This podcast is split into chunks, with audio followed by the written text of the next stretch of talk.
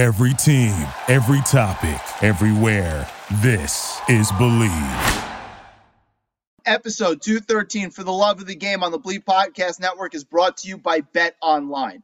Are you sad that NBA season is over? Are you sad that NFL season is not close enough and that NHL season is over? Have no fear. Bet Online has you covered for all the summer sports, whether it's baseball, boxing, golf, you name it, Bet Online has you covered. Head to the website or use your mobile device, sign up today, and get in on all the summer action. Remember to use promo code BLEAV. That's B L E A V to get a 50% welcome bonus on your first deposit. Again, promo code B L E A V to capitalize on that for 50%. Bet online where the game starts. With that said, episode 213 for the love of the game. Let's get this work.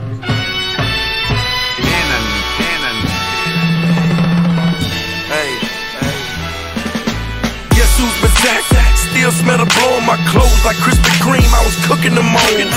Like horseshoes, I was tossing the moles. Time to re up, gotta recycle the flow. I'm emotional, I hug the block. Ayy, I'm so emotional, I love my Glock. Chance rules everything around me, so what's realer? About this thriller, call me a ghost face killer. Welcome back. You know what it is. Episode 213 for the love of the game on the Bleav Podcast Network with yours truly. It's ATH. We're back. And it's going to be a long summer, folks. Long summer. NBA season is behind us. NHL season's behind us. We have the draft coming up this week, which is exciting. We're going to get to that with a recurring guest in just a matter of moments. We've got free agency rumors, but other than that, not a whole heck of a lot going on, folks, because the Yankees kind of stink. At the time of recording, they are currently up 3 1 on the Mariners, but who really cares? Who cares? This team stinks. We talked about it last episode. How I don't understand how this team can have this lineup, the New York Yankees, the most valuable franchise in all of sports, can have this kind of lineup. I know guys are hurt, but my goodness, my goodness, like how could this team be this bad without Aaron Judge? You know what? I'm not even going to go through it anymore. I'm not going through it anymore. I'm not talking about the New York Yankees on this show for at least three weeks. For at least three weeks, because I can't do it. I can't do it. it. It's not worth the aggravation talking about this team and how so incredibly mediocre it is. So we're just going to move on. We're going to move on because we do have the NBA draft to talk about. There was a big trade in the NBA right now. So, you know what? That's where we're going. On to the next subject Bradley Beal. Bradley Beal was traded from the Washington Wizards to the Phoenix Suns. Chris Paul, Landry Shamet, a few second round picks go back to the Washington Wizards for Bradley Beal. This may be a three team trade that they're trying to work out to get Chris Paul to a contender. We'll see how that works out. This is an interesting trade because, quite frankly, I don't like it for either team. So let's start with the Phoenix Suns, who are acquiring Bradley Beal and his close to 55 to 60 million dollar contract with a no trade clause. In a vacuum, they didn't give up a whole heck of a lot. Chris Paul is 38 and getting old, had a partially guaranteed contract. Landry Shamet has bounced around, has been chronically disappointing for years. The Suns didn't have any first round picks to trade after the Kevin Durant trade, so they gave up some second round picks. So, yeah, Bradley Beal on the surface is way more of a talent than what you traded out. However, there are a couple of major issues here if you're the Suns. One, as I said on the Charity Stripe show earlier in the week, if you're paying B level players a plus money in a salary cap sport, that's your quickest way to mediocrity. Bradley Beal is a B player. He was a B plus player about four years ago. And since then, his three point shooting has diminished and he has not played a lot of games because he hasn't been healthy. So he's a B player making A plus money. Okay. That's how you screw yourself. And especially with this collective bargaining agreement that's coming, where the penalties are going to be super harsh for super expensive teams, it is going to be very difficult for the Phoenix Suns to fill in the gaps around Bradley Beal, Devin Booker, and Kevin Durant. They were already very thin and had no depth last year. And you just traded out two guys who are in the rotation for one. Now, the other issue is is that Bradley Beal and Devin Booker are essentially the same player. I mean, Devin Booker is way better than Bradley Beal, but they're essentially the same player. They're shooting guards who move well off the ball, but ultimately they're shooting guards.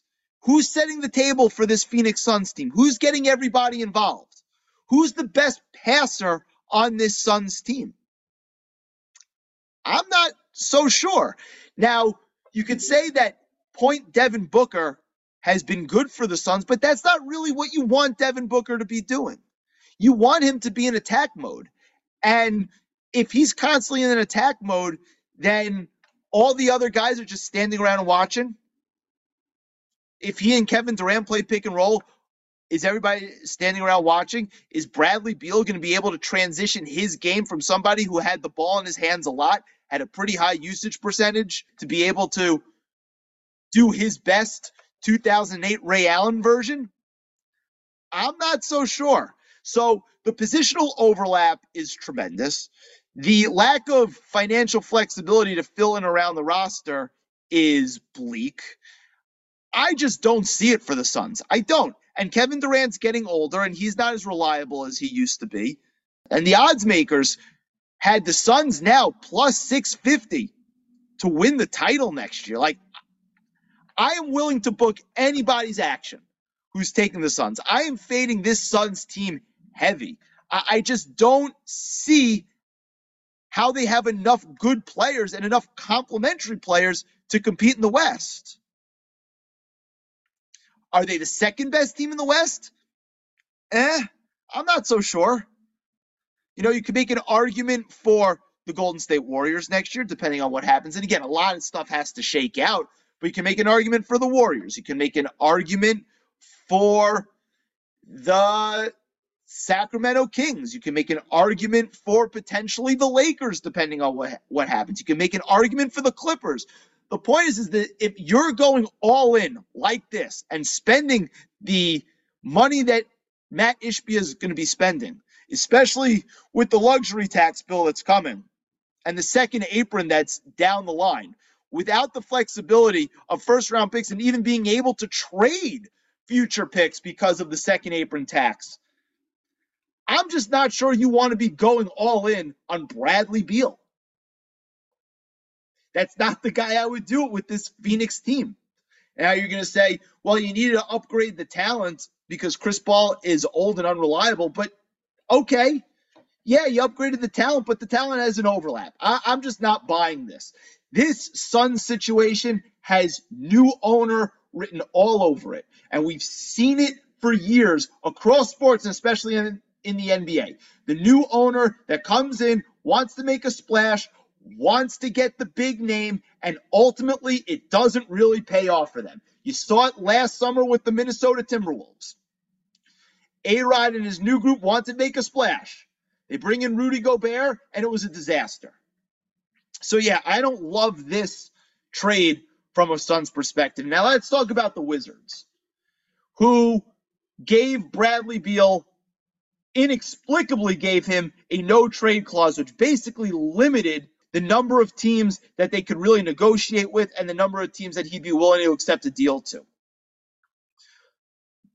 You're probably wondering, look at the guys last summer Dejounte Murray, Rudy Gobert. Look what they fetched in trade. Well, you can't do that unless you could create a bidding war between teams. And he had a no trade clause, so you couldn't do that. So the Wizards just shot themselves in the foot. Now, again, the Wizards are better off now than they were before because now they're able to wipe the slate clean. They're finally able to rip it down to studs and be bad. And no, I don't think Chris Paul is going to play a minute for the Washington Wizards. But if you're a Wizards fan, you have to be furious. Not be, just because the fact that you didn't get a whole lot for a guy who, again, scored 30 points a game and I think made third team All NBA. Not that long ago. But the fact that you didn't do this this upcoming season when you had an out, you didn't have to sign Bradley Beal this past offseason to this monster deal with a no trade clause. You didn't have to do it. You had to clean out, and you could have bottomed out with a chance to draft Victor Wembanyama this Thursday. But no, they were chasing a playing spot. That's insanity. If I was a Wizards fan, I would be furious, absolutely furious. But hey, what's done is done. If you're the Wizards, now you're trying to cash in on the Porzingis asset, who actually had a good year. You're trying to cash in on the Kuzma asset, maybe a sign and trade. Who the hell knows? But you're tearing it down. But my goodness, the fact that they couldn't even get a first round pick from anyone because of this no trade clause is absolutely embarrassing. So, yeah, a trade that I didn't like for both teams.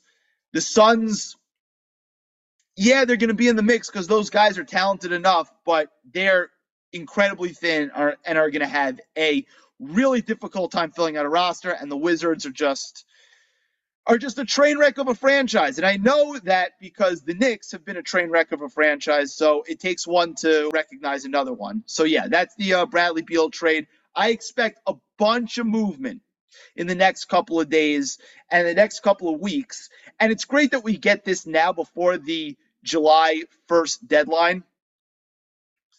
The NBA is front and center for its offseason moves, only a week removed from the Nuggets winning the title, which is good considering, again, I really don't want to watch baseball and talk about baseball right now.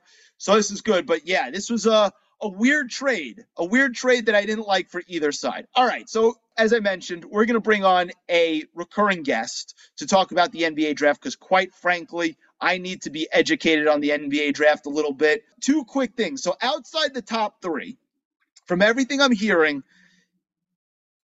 all the other prospects are basically in the same kind of tier. From pick number four to potentially pick number 60, they're all within a tier of each other.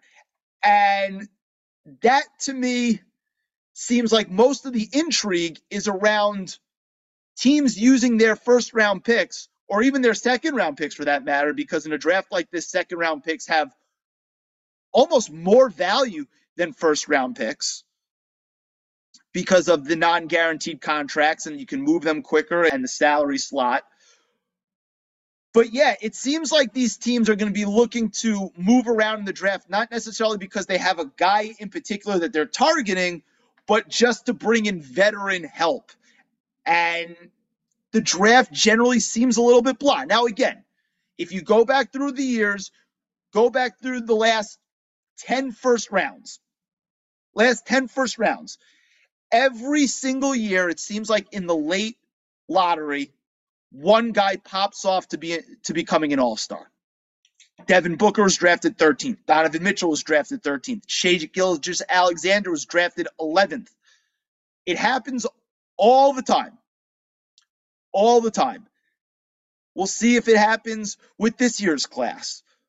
But this year, even more than most years, is there's a very clear top tier. And then after that, it's incredibly nebulous, which makes the draft exciting, but makes it also impossible to do a mock draft, which we are not going to do on this show. All right, when we talk about the draft, we're going to talk about other topics, questions when talking about the draft. But yeah, kind of a blah draft for me. I'm not a major expert in this year's draft class. I have a couple of thoughts, and that's why we're bringing on recurring guest Alex Sisopoulos of the Charity Stripe Show. We're going to bring him on to talk about the draft in just a matter of moments. So I teased it in the monologue. I am not nearly an expert in this year's NBA draft, and it's coming up on Thursday. We're recording this on a Tuesday evening, so I am very lucky to have a very esteemed guest, a recurring guest, uh, none other than Alex Sisopoulos from the Bleav Podcast Network. We spoke yesterday on his live show on the Charity Stripe, where you can find great content out of him. And wanted to just bleed it over into my episode this week because I thought it was topical to talk about the draft. Alex, what's good, bud? How you doing? Thanks for doing it. I'm doing well, man. I'm, I'm how could I be doing poorly right now? We're, I mean, we're talking NBA draft. It's a great time of year. It's it's a time of year where the NBA really owns the media cycle. Um, so out even outside of the draft, I mean, you just look at last week what was happening. And obviously the Bradley Beal trade doesn't even necessarily have that many draft implications because the Suns don't have their first round pick this year or their second round pick. Um, but that was an exciting start to this week. And yeah, I, am just ready. I'm ready for Thursday night. I'm ready to see what my Mavs do at 10. Uh, and I'm nervous, of course, to see what they do. Well, it has implications only because the ripple effects of, of a trade like that, right? So for a team, say like the Miami Heat, who are interested in um, in Bradley Beal, the draft capital there. If you know, it has effects on what. And again, each situation is different. Like he had a no trade clause, but like you know, Damian Lillard may be on the block, right? So it's just, and they have the number three pick. So what are they going to do with the three pick um, in in Portland? Are they going to try to trade it, or are they going to try to, you know, take the best player available and then move Beal as a result? Um, just a lot of moving pieces, a lot of moving pieces. But let's start there with your your Dallas Mavericks um, at 10. So before we get into the Mavs, would you say it's accurate that the teams outside the top three, right? Because there's a clear top three in this draft. And then yeah. after that, as we were talking about it yesterday on the show, is that it's almost as if everybody else after the top three is in the same tier of prospect. And we see it year in and year out where even though we may have like a top tier of prospects, every year, mid to late lottery, somebody pops, right? Every right, single year. We've gone back six, seven years. It happens all the time. You just posted the video of guys drafted 15th or later, the top five. And by the way, it was a very good list. It's hard to argue that list if we're not including second rounders. But so your Mavs are at 10, right? Would they be included in this tier of teams that are looking at their draft pick as a means of an asset to move for a more established player? Or are they in a position where they're going to use that pick to actually pick a guy who may be able to help them? Because as you said, this year's draft seems to be filled with maybe not the star players, but rotational guys right off the bat. So where would the Mavs fit in that? I think based off of their current personnel needs and their lack of depth, I would like to see them explore. And I know they've already, certainly within the front office, have already discussed this. Um, they're prepared going into the NBA draft. Every front office is. I know we like to John all all different kinds of front offices depending on who you're a fan of. This is this these guys' job, you know, and and, and they're prepared to to do work on Thursday and, and tomorrow as well. But I would I, say, hold on one second. I never assumed the Knicks are prepared for the draft and Leon Rose is prepared for the draft. That's why he trades out of it. It was a pet peeve of mine last year, but whatever. That's another tangent. Sure, sure. Uh, that maybe that team's the one caveat, and and that could be fair.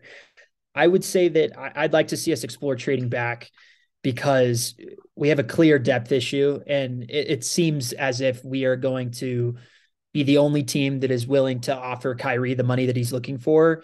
And it would look as if our core, at least from a superstar standpoint, is Luka and Kyrie. And it's it's about putting the rest of the roster together around those guys. And it, and to me, it's we need as many capable bodies as possible. So taking one guy with the 10th pick isn't enough for me. I I would like to see us move off of Tim Hardaway and the 10th pick or move off of Bertans I, I'd, I'd be no one. No one's taking that contract. Never say never, but I don't think anybody's t- touching that contract. Right. And I think when we when we discuss like trade opportunities for certain teams and you you bring up the point where it's like there are these very clearly established tiers, right? You've got your your first three picks, and I think that's the reason why the lottery is so important this year, especially for teams like Houston um, and teams like Detroit. Maybe they already have their core, so they're a little bit less worried. But I certainly think that Houston has a lot of question marks, and now that they have this this head coach coming in there who is going to completely change the fabric and foundation of how they want to build their future, and they're not getting one of those first three guys, right? And so they have that fourth pick. So it'll be interesting to see what Houston does. And of course, I always have a, a watchful eye on them given that they're rivals with the Mavs. The Dallas Houston rivalry, of course, is a prominent one in the state of Texas. Um, but I'd like to see us get as many players as possible out of draft night as we can. To me, and it doesn't necessarily mean that it all has to be rookies that we're drafting in the first or second round. Um, but it's just about bolstering this roster and filling out the wing positions and the bigs with people that we believe can actually complement Luka well. So the shooters on the outside need to be able to defend. They have to be two way players. Um, and then the bigs have to be able to rim run. They have to be able to protect the paint, which is not something that Dwight Powell has been able to do. And, and certainly, you know, JaVale McGee just can't even stay on the court. And at this point, with his age, uh, you know, he doesn't have the foot speed to to handle threes and fours who can put the ball on the deck and, and they'll get around him. Um, so that's what I'm looking for. I yeah, I mean, it depends on who's there at 10, right? Like a lot of people like Dereck Lively, who's the big out of Duke. Um, a lot of people like Taylor Hendricks, who's that the kind of three four out of UCF. A lot of people think both those guys could go before ten. So it's going to be wait and see um, on on some of it. But I think that they're going to trade this pick. I would be highly surprised if we ended up selecting someone with the tenth overall pick. Because I was going to say, assuming Kyrie is back, which I'm not really sure you want to be in the Kyrie business, as I warned you last year. But assume he's back, right? Assume he's back. I'm not sure the Mavericks are a team that can that can accommodate, you know, a lot of young players right now because last year did not go well, right? Luka, you would think if this year doesn't go well, is going to get a little testy. Kyrie is a wild card, right? And it's just like, can you parlay the 10 pick into a veteran who's going to just, you know, really know what he's doing? Because rookies, for the most part, don't know what they're doing, which is okay. They're rookies. I'm just, they're in an interesting spot. We're going to get to teams that, you know, the most interesting teams in the draft. Uh, yeah, I, I, th- I, think it's, just, me, it's not an easy spot for the Mavericks right now. It's, it's not an easy spot, but I would say my one kind of non-negotiable, at least for me as a as a fan of the team, is if you are trading that 10th pick, get some sort of draft compensation in this year's draft, whether it's in the second round, later in the first, because I still think we need players. Like it, even if you want like I, I saw a trade that was floated out and it was the the 10th overall pick and Tim Hardaway for Marcus Smart, which okay, the Celtics need extra shooting. They can get maybe a, a big at, at the 10th overall pick. Horford's getting up there in age. We don't know how much longer Rob Will is going to be on that team. He's never on the court anyway. So viably, eh, you could see them making a move for another big to mm-hmm. kind of spell those guys because they don't have that right now on their roster. They're losing Grant Williams as well. Um, My favorite. They, yeah, yeah. Which I the Mavs have been rumored to potentially go after him. Oh so my we'll god, you're going to become my next most hateable team between Kyrie and Grant Williams. Yeah, yeah. Well, I'm not a huge Grant Williams fan either, but I think he does check a lot of the boxes for what this team needs, right? Um, but I would at least want to move back later in the in the first round or get you know two second round picks if we could, just to have one of the major problems for me in the roster creation for the Mavs and the way that we've gone about things in the last five to ten years is players 11 through 15 who were these guys i love boban Mar- marjanovic he's awesome but like he has no possibility of getting better. And you're not right. really going to play him, although he did show up in some of our playoff series, which is a separate issue. But I like to see teams taking risks with 11 through 15 on guys that could potentially get a lot better and turn into rotational pieces or or at least have the possibility of it. You know that a 27-year-old Trey Burke is not going to become your third guard, your second guard off the bench. Like he's just not going to get there if if you have right. four guards on your roster and he's your fifth and all four of them go down or three of them are hurt and you're on a slide okay you can play him minutes and he'll score points but like he's not going to contribute when you're trying to make a run and contend which when you have Luka Doncic on your team you're always in that mode you just are so right. that's why I would at least want to get a pick back if we moved off of 10 and Hardaway um is he's the most appealing piece right to to any other team um, just in regards of what we can offer. Of course, Bertans has the contract next year. He'd be an expiring. So if you wanted to clear space, maybe that's why you're interested in him. Um, you know, he doesn't offer anything on the defensive side of the ball. Bullock didn't shoot well enough this past year to really be that enticing of a piece. Kleber, if you want a versatile big who can defend off the bench, um, maybe you know he's probably the second in line just as far as our vets that we could potentially ship off to other teams. Um, but again, I'm I'm grasping at straws here. That's that's right. bleak. It's bleak.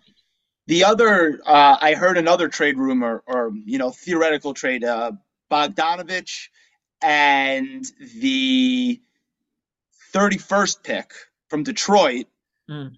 for Tim Hardaway in the 10th. So this way you're moving back. Bogdanovic can slide right in. It's a night, you know, I think that works for both teams. I like the Marcus Smart idea, even though I'm not a Marcus Smart guy. It alleviates some of Boston's logjam uh, money wise when it comes to the guard position in terms of how they're going to rejiggle things. But yeah, the Mavericks. Mavericks are in an interesting spot because again, you know, if every player in this draft is sort of in the, the same caliber of tier outside the top three, you know, moving back to try and get a veteran is is not a bad idea. The problem is like what what veterans are available considering the free agency class isn't great, right? It's just right. this is a weird offseason for a lot of teams. So aside for the Mavericks, you know, another team outside the top 3, who's your most interesting team when it comes to their draft positioning and what they could possibly do Thursday night? Probably the Magic to me because that have, was my that was my uh, yeah, pick as well. They've got the six overall pick and then they've got the eleven. Um, this is a team whose core right now I really like with uh, Wagner and uh, and and Banchero and Wendell Carter and we'll see on Fultz. I don't even necessarily know if he's for sure a part of their core, but I like what he did last year. Um, of their three guards between him, Suggs, and uh, Cole Anthony, I like him the most, just as far as like what he brings and not taking away from Paolo right. and Franz. Um, but this is a team that if they make the right moves, and depending on how they want to utilize their draft capital to go after veterans, and with a pick like the sixth overall pick and the eleventh pick, you can do some things, you know. And they have some tradable contracts. Um, they could get really creative, and they could go after maybe a couple of veterans. I mean, like a guy like Bogdanovic on that team is really interesting to me because I like the, you know, what what Franz can do just from a ball creation standpoint and, playmaking standpoint at, at his size. Same thing with Paolo, but they need more shooting on that team. They definitely need more shooting. Fultz is not a great three point shooter. Um, out of all those guys, like Wendell Carter might be the best three point shooter, which is a, like out of their starting lineup, which is a real problem. Um, yeah. And we'll see if a team is willing to take a chance on Jonathan Isaac, maybe in a trade.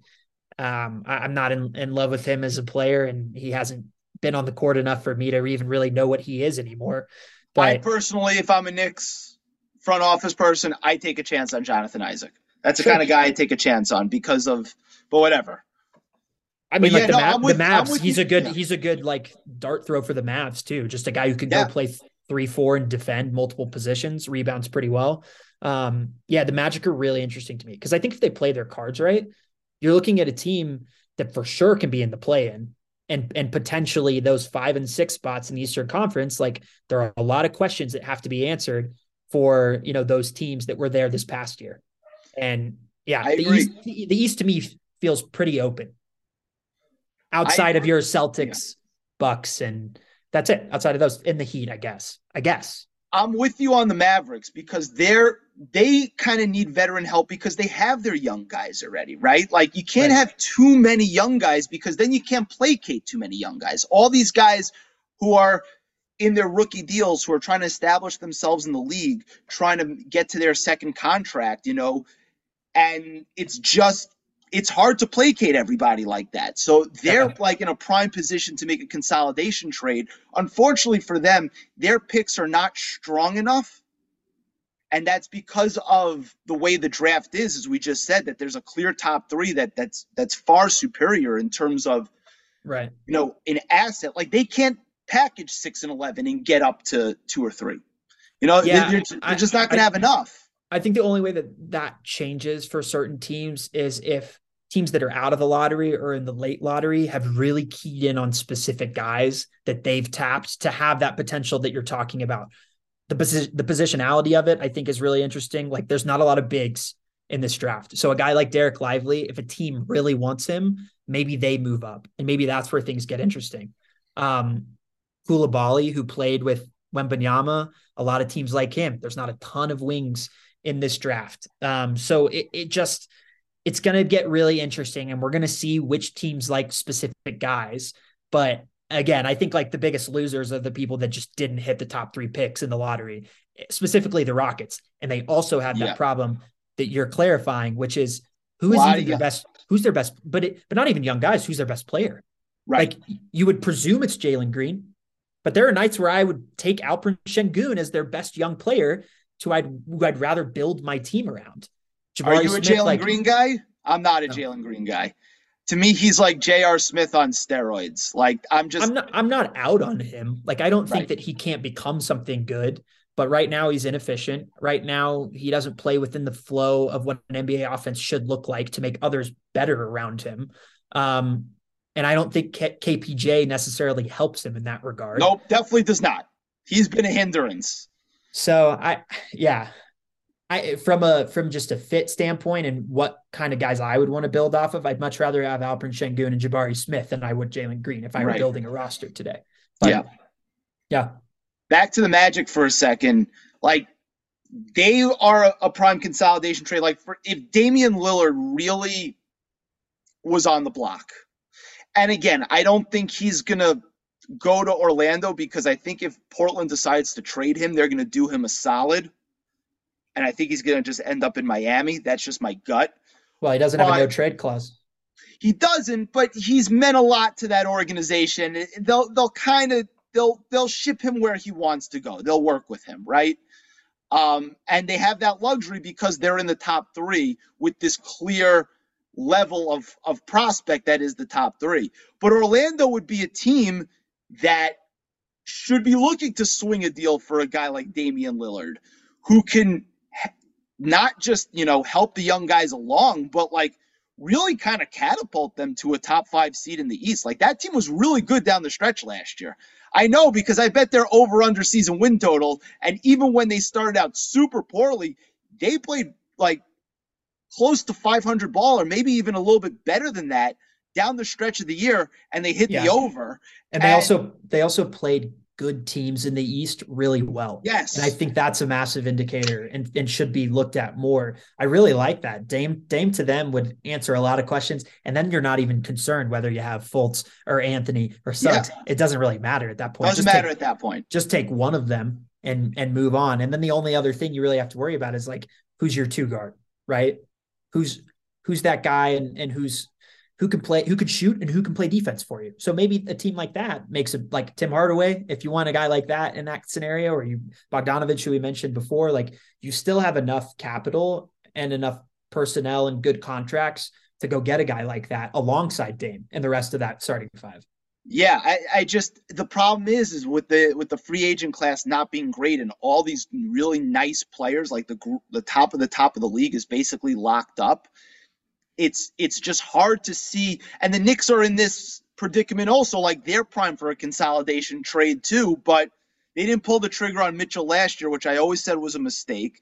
And now they're kind of going into the offseason where they have all these all this stuff, but nobody to really spend it on until the guy really asks out, whether that's Zion Williamson. Well, I'm not even sure he has to ask anymore because of his situation. We'll get to him in Charlotte in a second.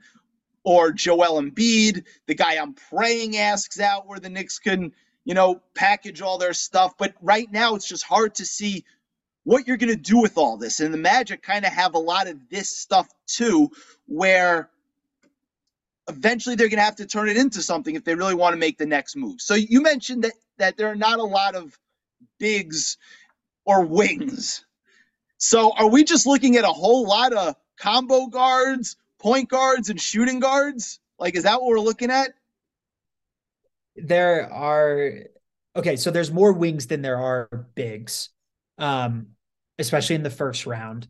There are a lot of kind of guard forward types who haven't necessarily solidified what type of player they are, whether they were in college or the G League. There are a lot of two guards in this draft but not a ton of two guards who are excellent shooters. Um, the shooting guard who can't shoot, love that. That right, that's that's right. such a enticing uh, opportunity. Yeah, I mean it's a it's an interesting draft, and when I say there's aren't not a lot of bigs, I mean like true fives, like guys right. that you can run out there, and you're not you're not playing small ball. It's a guy that's a rim runner um, a lob catcher who can also protect the paint. There's there's very few of those guys, and Dereck Lively is the tallest and the highest of those prospects out, outside of Victor Wembanyama. So let me ask you, know, you a question. Let me ask you a question. I just want to piggyback yeah. on that for a sec. Why isn't the guy from UConn slated to go higher then? Jackson? No, not Jackson, the big. I'm forgetting what his name is. Um, the starting center from this past title team. Yeah, I, I forget who's. I'm blanking out on his name, but like wh- Sanogo. Sanogo, yes, yeah. exactly. Why isn't he slated to go higher? Well, he's not quite as big as Lively. He he's not Lively's a true seven one. I mean, he he's huge. Um, and I also like I liked Sanogo, but again, he's like he's like six nine. He's two forty five, so he's kind of a little bit of that lost big now where you're great in college, but you're not tall enough and you're not agile enough to necessarily play the 20 to 25 minutes in, you know, in, in the pros. A little bit of the like Azubuike from Kansas, right? Like that kind of guy. But uh, Oscar Tshiebwe, who, you know, was an excellent right. best, best, basically the best rebounder in college basketball out of Kentucky, like that guy will get picked in the second round. So there's still value for for guys in the second round, and it's even more to what you were talking about before and what we talked about yesterday when we were all on a show together. Is just there might be there might not be as many you know starters, all star types, but there could be rotational pieces, guys that can fill out your roster, play eight to ten years in the league. And I, I think that's why more than ever in this draft, um, I, I, like second round picks. They they are of value right. to me, and I think if you're a team that's a contender or you know, you're a top six seed last year in the West or the East, and you can get two second round picks and take a shot on a guy like Emoni Bates, who, you know, is a 6'10 wing who was a, a top 10 recruit coming out of his high school class. He went to Eastern Michigan last year, and the year prior, he was at Memphis and had a tough time. Um, but he's got like shades of MPJ. He's a really tough shot maker. Um, he's got great length. Like he's not quite the foot speed's not quite as uh, where you'd want it to be, but like why not take a risk at that guy and, and just see what happens if you're a team that can afford it? Right. now again what it what it keeps me going to is like okay maybe i'm not super concerned if i'm the pistons at five because i have my core that i want to build around but i have to admit to myself on the fact that like look we're not going to get our third best player in this draft and we have to be okay with that and we can't force one of these guys into that either. Um, right. the, the pistons are an interesting team just to like think about because I think they're a shade behind the Magic, but they do have pieces that I really like that they can build. Me too. Of. Me too. I was high on them last year, and Cade Cunningham didn't play the entire year. I, he's the reason I'm super high on them because I think he's great. I think he has the ability to be great. I was always a Jalen Ivey guy, and Jalen Duren looks like he's a player too. Another guy dra- drafted late lottery who the Knicks traded whatever. By the Knicks, um, yeah, yeah, yeah. yeah it, it just they're as aggravating as it gets. But yeah, I, I, they're another team that it, it's almost like gravy here. You're just trying to find somebody, right? Somebody who's just going to contribute. So let me ask you a question. Yeah. Outside the top three, is there is there any prospect to you who could sneak in and become one of the three best players in this draft, right? Who's gonna I don't want to say come out of nowhere, but kind of bump off a Brandon Miller or Scoot Henderson. I, I, I think I think Victor's in a class of his own, but is there a guy who to you has that kind of I don't want to say upside, but has that kind of something that that mix where all of a sudden you're just like, whoa, like why didn't we think of him as that top tier of prospect?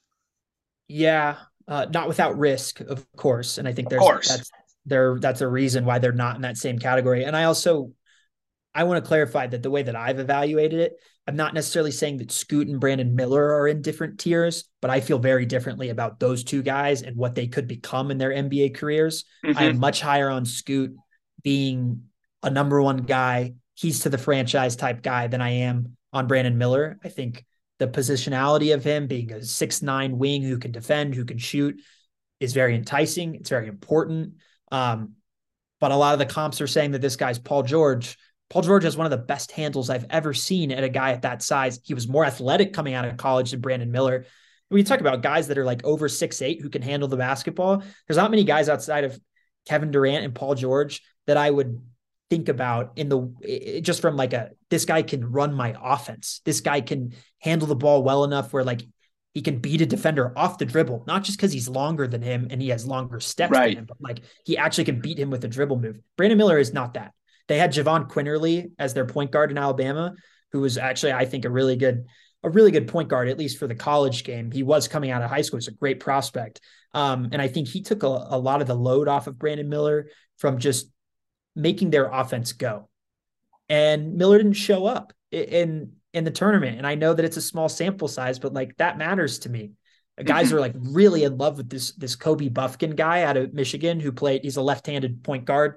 A lot of people are saying he's like taller Jalen Brunson, and and I my pushback on that is like, like yeah, except Jalen Brunson won in high school and he won in college. Like Right. you can say Right. that the guy has intangibles, but it didn't translate on the court like it did for a guy like Jalen Brunson. So and I've also heard that this guy, let's just say, gets very tunnel visioned, where he's just not passing the ball a whole lot, uh, and didn't do so at Michigan. And you know, even though I think sometimes Jalen Brunson for the Knicks gets a little tunnel tunnel vision, he also is capable of of hitting ahead uh, Yeah. a pass. So I, I think I think Brunson's enough of a savvy player where like Yeah. when he gets tunnel vision, he knows he's getting tunnel vision, and right, he's, he's doing it because he believes that it's the best option for the team at that point, which is what happens when you play with Luka Doncic for a long time because Luka has the same, he's got the same mindset too. Um, Luka Right. sees everything on the court. If, if Right. you don't, Yes, if you don't get that, like you need to watch him more because the guy's unbelievable. And so does Jokic, but I think Jokic always he never falls into that trap, right? That those players can fall into sometimes. Yeah. Um, but back to my Brandon Miller point, I, I would just say I I don't necessarily, as of right now, and he could prove me wrong, of course, but I don't trust him in three years' time to be the same end of game creator like I expect Scoot to become. Um, so I have them kind of in a different tier Mhm. and just just slightly. But I think you know Cam Whitmore's got a lot of praise. The the wing out of Villanova, I think he's the he's a freak athlete. If he can get everything right on the offensive side of the ball, I mean, twenty plus point per points per game scorer, multi, few time All Star type guy. Um, I, I think he's got that potential, but he's got a really slow shot, which is like a, a lot of people's criticism of him, which uh, I'm iffy on because if it's at his size at 6'7, 235, like if you can get it over a guy or you can get into a guy and then get your shot off, it doesn't really matter. Um, and then I, I love Jarace Walker, the guy from Houston. He's not the type of guy that's going to become um, your your best overall player, your second best player, but I think that he's like shades of Draymond Green. Like he just does everything defensively. He's in passing lanes. He protects at the rim. He's a freak athlete. He's incredibly versatile, and he's actually a pretty good spot up shooter, catch and shoot guy um, for his size, six eight, and just like the highest motor. So it's it's less that I think that he can become as good as those guys, but like I am, he, he would be maybe more my answer of like I would be absolutely and utterly shocked if he was a flop. the guy who I had circled or that I've been hearing about was is Whitmore out of uh, Villanova because of just his ability to get to the rim. Like he has an elite skill. He gets by guys, right? He gets to the rim and he finishes at the rim. From everything that I've heard, uh, him and the guy um, Black, Yeah, who you know was a great athlete, like an unbelievable football player, unbelievable basketball player, decided to play basketball and just has like that certain mentality to him. You know, multi sports. I personally like that as somebody who's looking at prospects because it just there's a little bit of a toughness there when you're playing multiple sports. You're not just Yeah. a specialist. Um, I like that. So yeah. Um, your point on Brandon Miller though is like, you know, Paul George developed a handle later, so it, it's it's hard. I mean, I, I understand, which is I guess leads me to my next question. Like, if you're Charlotte at two, right? Who are you taking? Because LaMelo Ball is presumed the star. Right. I have some questions on how just much of a star he is, right? Everybody's always looking for six, seven, six, eight wings who can defend and shoot. That's what Brandon Miller is. There's a whole lot of point guards. The point guard depth in the NBA right now is as great as it's ever been, right? And if you're drafting at the top of the draft, my belief is you have to get a guy who's going to be a potential all NBA player, right? Who's going to make an all NBA team eventually. So if you're the Hornets, you say draft Scoot at two, doesn't matter the fit with LaMelo, you feel it year it out, correct? Yeah, that's how I feel about it. We're in agreement, actually. I, even though I like Brandon Miller a lot, I would take Scoot. If you have to trade LaMelo, so be it. I think Scoot Henderson, if you put them in a vacuum together, I think Scoot as a prospect has more value, quite frankly, than LaMelo, especially because LaMelo's up for a contract extension. And I'm not so sure how much of a winning player he is. I, I don't know. Well, I know the shooting the, numbers are great, but eh. right. the injury history too, right? Yeah. Like the the minor kind of bumps and bruises, which they're minor for now, but if they prolong, like then they become major career injuries. I also think that to me, if Scoot is going to become the future of your franchise, then it doesn't matter that he's playing alongside LaMelo. He will make right. it work and it should make him better actually to play with a ball dominant guy like like LaMelo. And LaMelo is the type of guy where you want to talk about tunnel vision, like the one thing that makes him so special is that he moves the ball yes. so well. He moves the ball so well. He's great on the open break, and so is Scoot. That team would be really fun in in, in the fast break and in transition. Um, I think it would teach Scoot how to play off ball, which is always valuable in the modern NBA. Uh, so many teams are you go, I go, right? Like with the isolation approach. We talk about the Knicks, right? Jalen Brunson and RJ and Randall, it's you go, I go, and then he'll go, and then we'll start it all over again. So it's not the way to win, as you saw. The Nuggets no clearly get not. to the finals, no, it's, and, it's not a winning formula. And the Heat didn't do it either. The two teams in the finals, everyone else take note. But um, I also think that if you do keep LaMelo because of his size, he can guard up and Scoot can guard the one of teams, and you're not in too bad of a situation there defensively. And Scoot is just a brute of a guy, like just in terms of a physical specimen. Like super physical. You know, yeah. he can he can also guard up just because of how muscular he is. Two questions before I let you go. One, if you're Portland, what are you doing? Are you you have two lanes? Are you trading the three pick for a veteran to keep Lillard, or are you taking one of whoever's available between Scoot and Brandon Miller and moving Lillard and starting anew? I think you have a really unique opportunity here to capitalize on the market of Damian Lillard's value being really high and also Anthony Simons' value being really high. So personally, I would trade both of those guys. And I would also trade Nurkic too, do a complete rebuild, pick whoever you think pick whoever's there at three, right? Whether it's Miller or it's Scoot. And this says a lot on just like how how good I think Shaedon Sharpe can become mm-hmm. and really give that guy and the third overall pick the future of this franchise and and build a, a young core around them without making every single player on that team young like you're talking about put some veterans in there that are good tradable contracts because at that point you have some money to play around with too um, go get guys that are on the market right now in the free agent in free agency, maybe a Harrison Barnes, a wing here or there. If you want to bring Jerami Grant back and then potentially trade him to a contender for more draft capital, like I'm here for that. Um, but I don't think that they're I don't think it's the worst thing in the world if they trade the three for another, you know, guy that could be a starter for them right now. They bring that, they pair them with Dame, they hold on to Simons. They trade Nurkic. That's like my one non-negotiable. You have to trade Nurkic, yeah. or else bring in a big who can start in front of him and actually protect the rim. Um, but I'm here for them competing one more time with Dame. I am. I'm not. I'm not like against it. It's just I don't think their best option. I think the best option is full rebuild. And I I like yeah, I, I like Simons a lot. Yeah. I like Simons a lot, but he cannot defend, and he's not as good as Tyrese Maxey, who also can't defend very well. But they're both good players, but they're both similar types of players where like they're never going to be your best player and probably not your your second best player because of the fact that they can't defend. I would trade Lillard. One trade that again, I don't know anything. If they're going to keep the three, if they're going to keep Lillard and move the three pick, to me that makes sense. Three and Simons for Jaylen Brown in a sign and trade. Um, that to me makes a lot of sense for both teams. Uh, it alleviates a major cap problem potentially for the Celtics.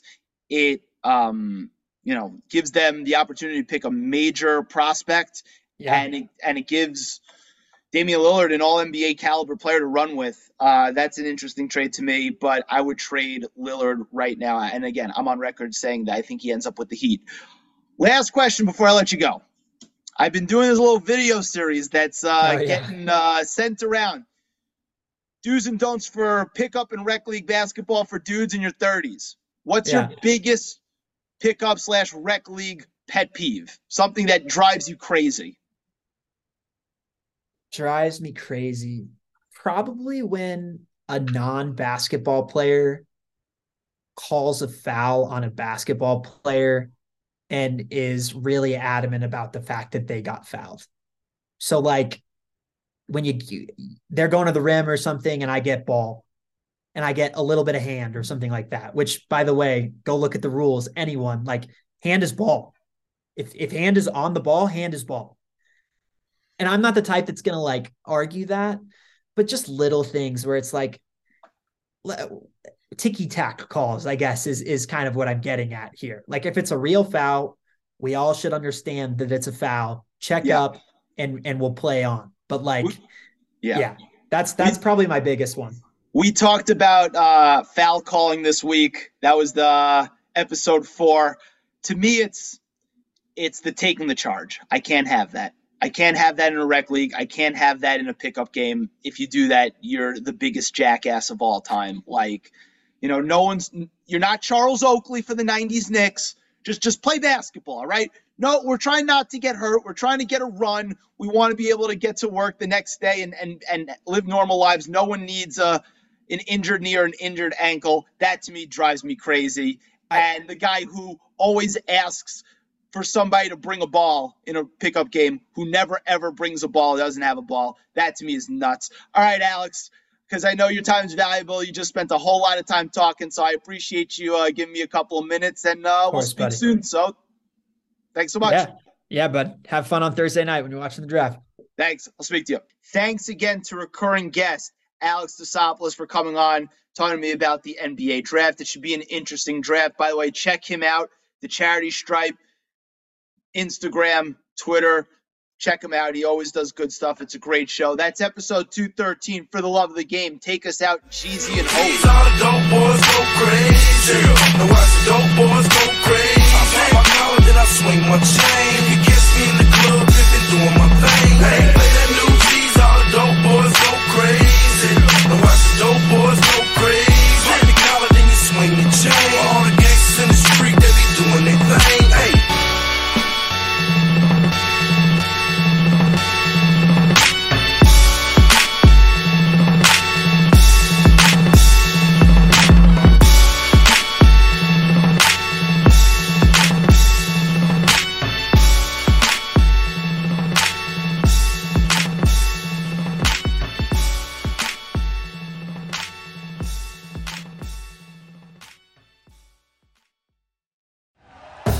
Thank you for listening to Bleav. You can show support to your host by subscribing to the show and giving us a five star rating on your preferred platform. Check us out at Bleav.com and search for B L E A V on YouTube.